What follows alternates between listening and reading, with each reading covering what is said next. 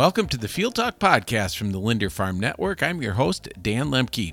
Congresswoman Michelle Fischbach and Congressman Brad Finstad have introduced the Investing in Rural America Act to provide critical capital resources to rural communities through improvements to the Community Facilities Loan and Grant Program.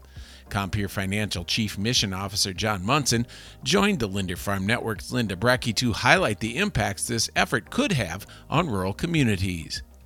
Joining us here on the Linder Farm Network, John Monson, Compeer Chief Mission Officer, and Congresswoman Michelle Fischbach and Congressman Brad Finstad have introduced the Investing in Rural America Act. And John, why is this act so important for rural Minnesota and rural America?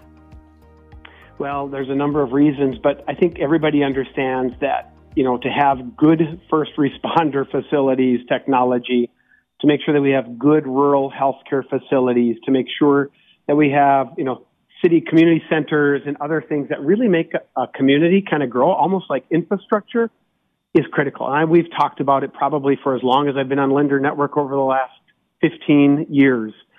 In any case, this is something that we've worked on for a long time, and I can't say enough about what Congressman Finstad and Fischbach have done here.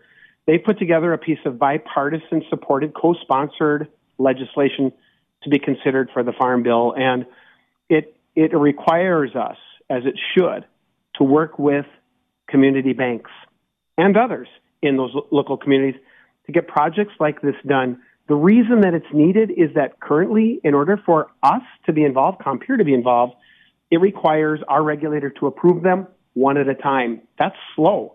That's timely. And it puts us in a position where we can't guarantee we can do anything. The legislation takes all that away and says, go do this and do it well and get after the need.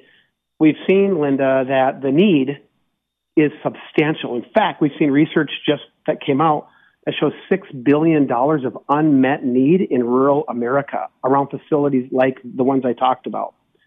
And so status quo is not working. That trend of unmet need is growing. And, and that's, that's concerning because these rural communities have to have updated facilities for first responders, for rural health care, community centers, libraries, you name it that's critical stuff to make a town go, especially a small town. You're talking 2,000, 5,000. And having lived in one my whole life, every, everybody knows in these communities how important that is. And I certainly understand it well too. So I really appreciate what Congressman Finstad and Congressman Fischbach have uh, done. The urgency is clear. Status quo is really not working, and uh, we and the research is just really showing that the unmet need is growing. So we, we've got to change course here this actually would be improvements to something that's already in place, the Community Facilities Loan and Grant Program. Is that correct? Yeah, USDA, they do have the ability to help fund some of these things. What they need are private partners. They need as much capital as possible uh, to bear on these uh, challenges for these rural communities. So, um, what's currently happening right now is, you know, we've got we've got community banks doing a great job of helping these communities. We've got a great job by USDA Rural Development doing its part to help fund these programs, but still 50% of that need is unmet. We know that now based on the research. So we've got to bring more capital. And, and farm credit, for example, we bring nearly as much capital as USDA. So uh, entities like Compeer are really important to help solve this, but it can only be done through partnership with community banks and others in the community to get this work done. And it's really critical to our clients that they have good facilities, good health care in their communities. Many of them work there. Many of them depend on these facilities um, so that their rural communities that are near their farms um, allow them to succeed on the farm.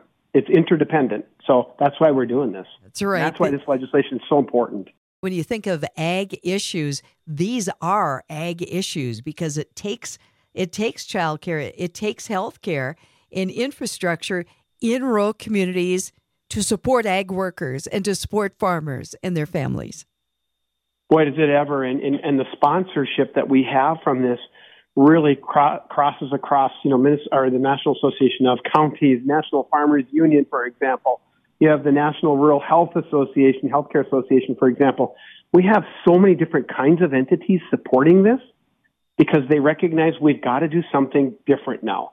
And they recognize, like for example, in Farmers Union case, they recognize that their farm community, their their membership really depends on strong rural communities. And so, and we've seen that everywhere we've gone, and I've seen it in every community we've met with. So, our job is to add strength and to do it in partnership with others. And so, this is part of the Farm Bill, right? So, it's introduced as part of the process for considering the Farm Bill. So, um, there are additional co sponsors that are sought out uh, for this. Right now, there are uh, several on both sides of the aisle, Republican and Democrat currently. We expect more to be added as we go. And, uh, and I, I suspect that this will become, I hope, a popular provision of the next farm bill, but it has a process to go through. So this isn't done. This is one step of a number of steps before it ever uh, goes along in the farm bill and is signed into law. So when all those lawmakers are at Farm Fest, it's it's a good thing to bring it up and talk about the support it needs for our listeners too. Yeah, we agree with that, and and that's really where it comes from. Is it, it doesn't come from our farmers, it doesn't come from these our rural residents. It doesn't build the momentum that it really needs. You know, in Washington D.C., there are a lot of associations that trade barbs back and forth, and they talk about, you know, what can what should we do? We don't want others to to get involved. The bottom line here, something's got to change we need to turn that adversarial conversation into something collaborative and kind of bring everybody together. That's always been our approach. It will continue to be our approach. Thanks for joining us. Find other podcasts at linderfarmnetwork.com and tune in to your local LFN affiliate for more farm news and up to date market information.